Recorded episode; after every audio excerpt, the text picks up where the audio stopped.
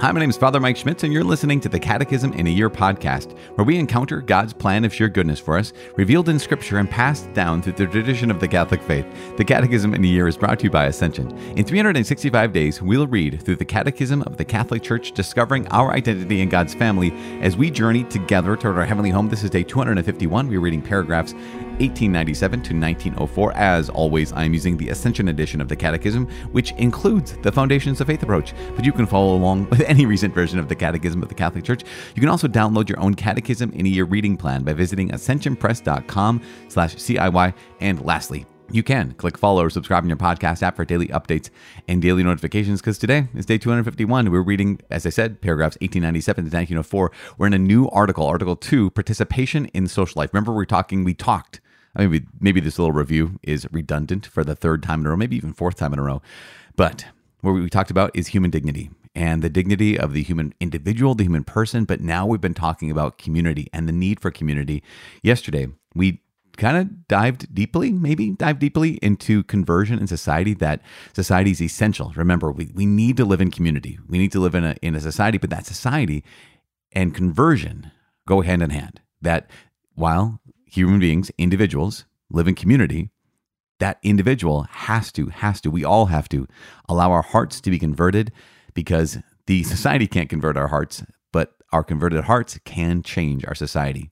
That's kind of a brief way to put it. Maybe I should have said that yesterday, but today we're, ta- we're talking about authority. And so participation in social life, beginning with this notion and the reality that we belong to an authority. Now, tomorrow we'll talk about the common good. So today we're going to note a number of times the phrase, the common good, the authority that exists in societies, because societies have to have some kind of authority. This is just what it is. And it says here in paragraph eighteen ninety-seven, it says, by authority, one means the quality by virtue of which persons or institutions make laws and give orders to men and expect obedience from them. That's that's what authority is. And I really appreciate the clarity of that definition, because we're talking today all about authority, specifically when it comes to participation in social life and being in a society, being in a community.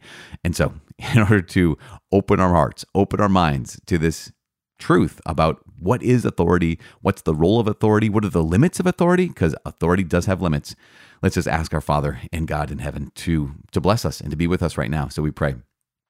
Father, you are good and you are God, and we love you. You are the one who has ultimate authority over all of us. You are your truth and you are reason. You are good. You're just. You're merciful.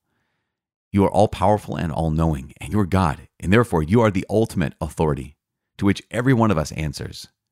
Lord God, we ask that you please help us to, to acknowledge you as our ultimate authority, but also we ask that you please guide those who are in authority over us. Guide those of us who have authority over others, so that we can always act with justice. We can always act in truth. We can always act in right reason in our judgments and in our decisions. Lord God, every one of us is beholden to authority, and every one of us wields some kind of authority. Help us to be obedient to right authority, and help us to be right authority to those who are obedient to us. We make this prayer in the mighty name of Jesus Christ, our Lord. Amen. In the name of the Father, and of the Son, and of the Holy Spirit. Amen. It is day two hundred fifty-one. We are reading paragraphs eighteen ninety-seven to nineteen oh four. Article two. Participation in social life. Authority. Saint John the twenty-third stated, "Human society can be neither well-ordered nor prosperous unless it has some people invested with legitimate authority to preserve its institutions and to devote themselves as far as is necessary to work and care for the good of all. By authority, one means the quality by virtue of which persons or institutions make laws and give orders to men and expect obedience from them. Every human community needs an authority to govern it. The foundation of such authority lies in human nature. It is necessary for the unity of the state. Its role is to ensure, as far as possible, the common good of the society. The authority required by the moral order derives from God. Scripture says, 'Let every person be subject to the governing authorities, for there is no authority except from God, and those that exist have been instituted by God. Therefore, he who resists the authorities resists what God has appointed, and those who resist will incur judgment.'" The duty of obedience requires all to give due honor to authority and to treat those who are charged to exercise it with respect and, insofar as it is deserved, with gratitude and goodwill. Pope Saint Clement of Rome provides the Church's most ancient prayer for political authorities. Grant to them, Lord, health, peace, concord, and stability, so that they may exercise without offense the sovereignty that you have given them. Master, heavenly King of the ages, you give glory, honor, and power over the things of the earth to the sons of men.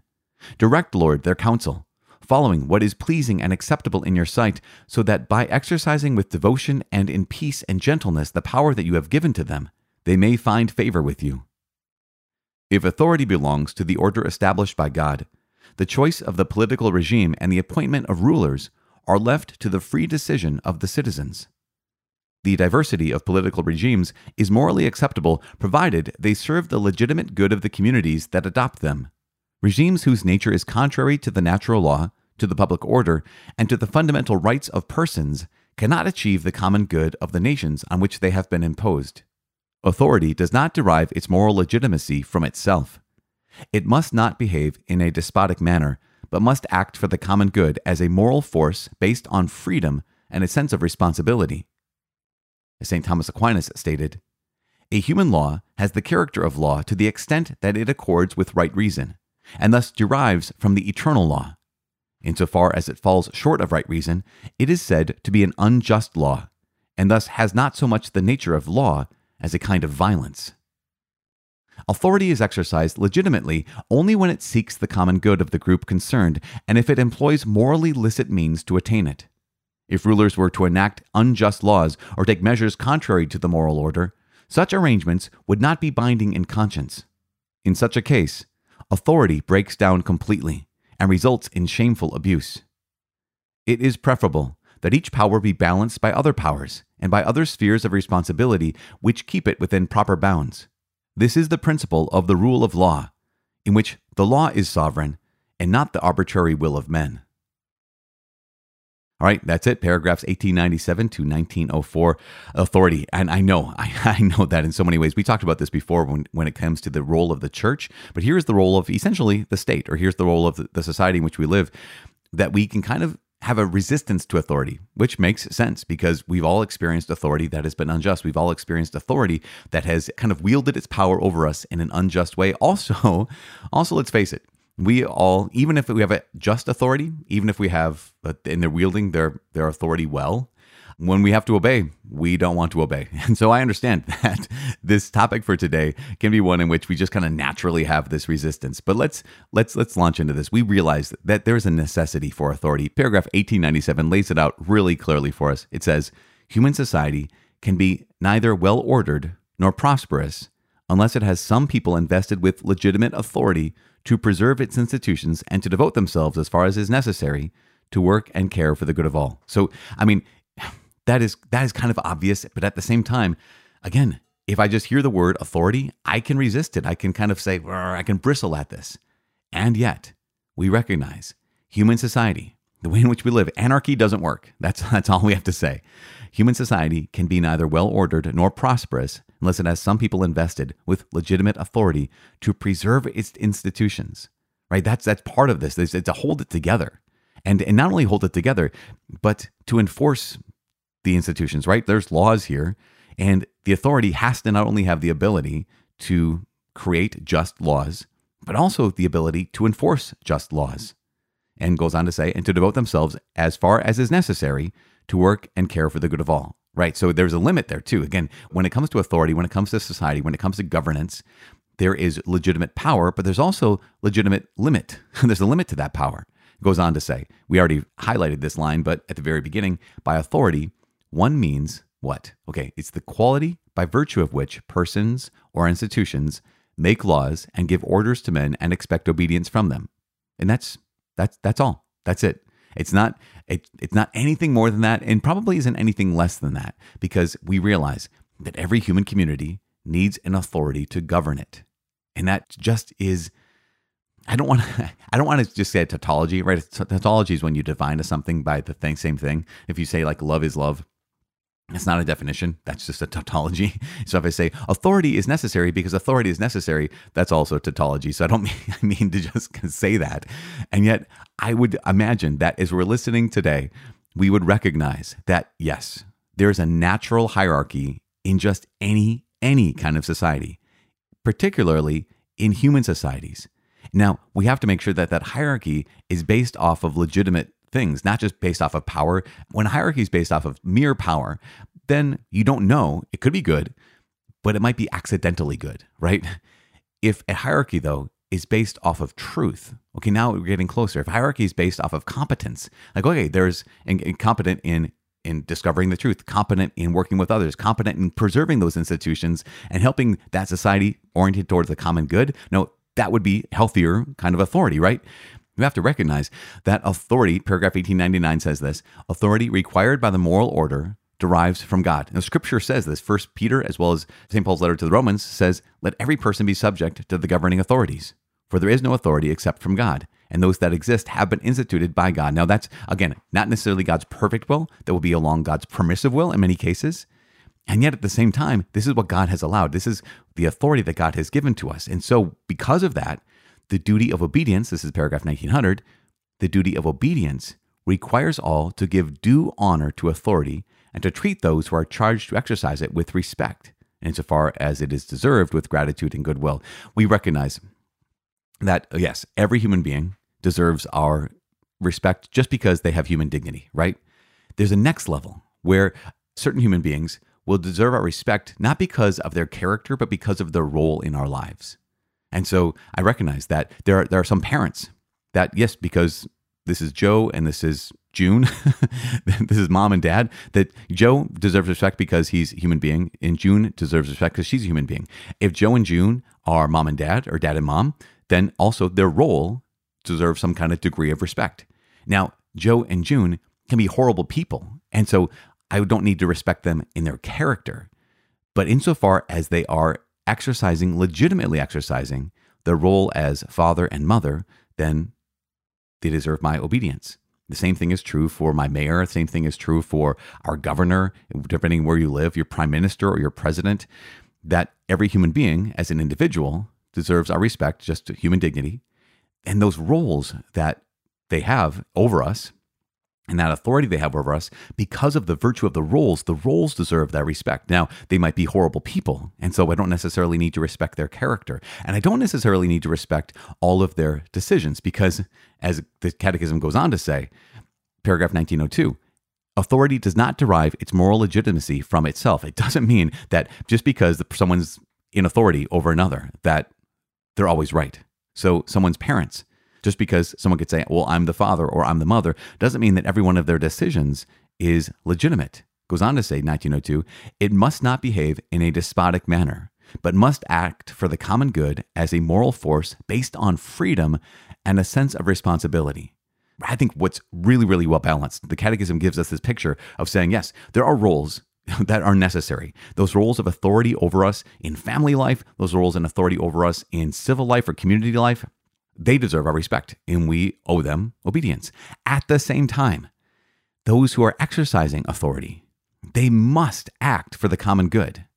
They must not behave in a despotic manner. In fact, Saint Thomas Aquinas, I love this extended quote here in paragraph nineteen oh two, where he says, a human law has the character of law to the extent that it accords with right reason, and thus derives from the eternal law. Okay, so keep that in mind, that if a human law goes against right reason, then it's no law at all. In fact, it goes on to say, insofar as it falls short of right reason, it is said to be an unjust law, and thus has not so much the nature of law as a kind of violence. And that's so important for us. Okay, here on one hand, the church is acknowledging the role and the legitimate authority of authority over us, and that we, again, as we said, owe legitimate authority obedience. At the same time, it is the duty of those in legitimate authority to make legitimate laws. And if they don't, this is not a law, but it's a kind of violence. If it doesn't accord with the right reason, it is an unjust law. And I, I think this is so wise. The church has the paradox, right? The, the both and of the Catholic Church is we owe our authority obedience at the same time, only as insomuch as it is legitimate authority. Paragraph nineteen oh three goes on to say, Authority is exercised legitimately only when it seeks the common good of the group concerned and if it employs morally illicit means to attain it. This is, this is if you were like, what, what's the criteria for whether an authority is legitimate or not? Well, A, only it's exercised legitimately when it seeks the common good of the group concerned. So if this is, you know, the despot, right? This is the tyrant. Or this is even, even the oligarchy who just serves themselves. Or they serve, you know, when it doesn't serve the common good. And if it employs morally illicit means to attain this, then that is no longer authority exercised legitimately. It goes on to say, if rulers were to enact unjust laws or take measures contrary to the moral order, such arrangements would not be binding in conscience. And so that would mean that if this is an unjust law, and remember, an unjust law is no law at all. An unjust law does not need to be followed. Even if this is issued by legitimate authority, it would be legitimate authority acting illegitimately. So keep that in mind. An unjust law would go against right reason. Unjust law could go against the common good. An unjust law could employ morally illicit means to attain this. In such a case, authority breaks down completely and results in shameful abuse. That's all it is. So, therefore, what we need is, paragraph nineteen oh four, this is the conclusion. It is preferable that each power be balanced by other powers, by other spheres of responsibility, which keep it within proper bounds. You know, the Catechism wasn't written by a bunch of Americans. And yet, I am grateful that I get to live in the United States of America because we have these three branches of government, which are meant to do what? They're meant to provide checks and balances on each other. And so here's what paragraph nineteen oh four says. It's preferable that each power be balanced by other powers and by other spheres of responsibility, which keep it in the proper bounds. So we have the legislative branch, you have the judicial branch, you have the executive branch. And all three of those are meant to keep each other in checks and balances. Because if it's true what Lord Acton said, the power corrupts and absolute power corrupts absolutely, maybe that's true. If it is true, then we recognize, okay, maybe no one should be given absolute power. Goes on to say, nineteen oh four, this is the principle of the rule of law, in which law is sovereign and not the arbitrary will of men. So important. What do I mean by that? What does the Catechism mean by that? What it means is, truly just laws are in accord with right reason and not simply the dictates of the person in power. Does that make sense? So if there's a person who has authority, their authority extends over others inasmuch as the laws that they enact are in accordance with right reason, with a common good, and have legitimate and licit means to that end. They are not based on their own will to power. Something is not good or true simply because the person with power declares it so. Those laws are not true or good because the person in power declares it so.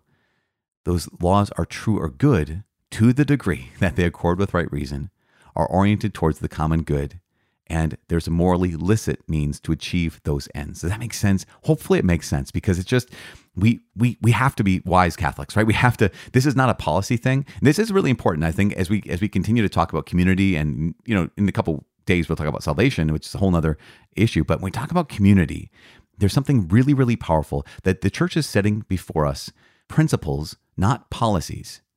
And so when it comes to being Catholics, yeah, we can we can disagree on policy, but we all agree on principle. So we can disagree on policy. Yeah, absolutely. We can be this political party or that political party. We can think that this is the best way to move forward economically, or this is the best way to move forward socially, or whatever the thing is. But we must be united on principles. And that's what we're talking about here. We're not talking policy. We're simply talking principle. Now, tomorrow, we'll talk more and more about the common good. So what is the common good? If we said that authority is exercised legitimately as long as it provides for the common good, what is the common good? Well, camper, stick around tomorrow and you will find out. I am praying for you. Please pray for me. My name is Father Mike. I cannot wait to see you tomorrow. God bless.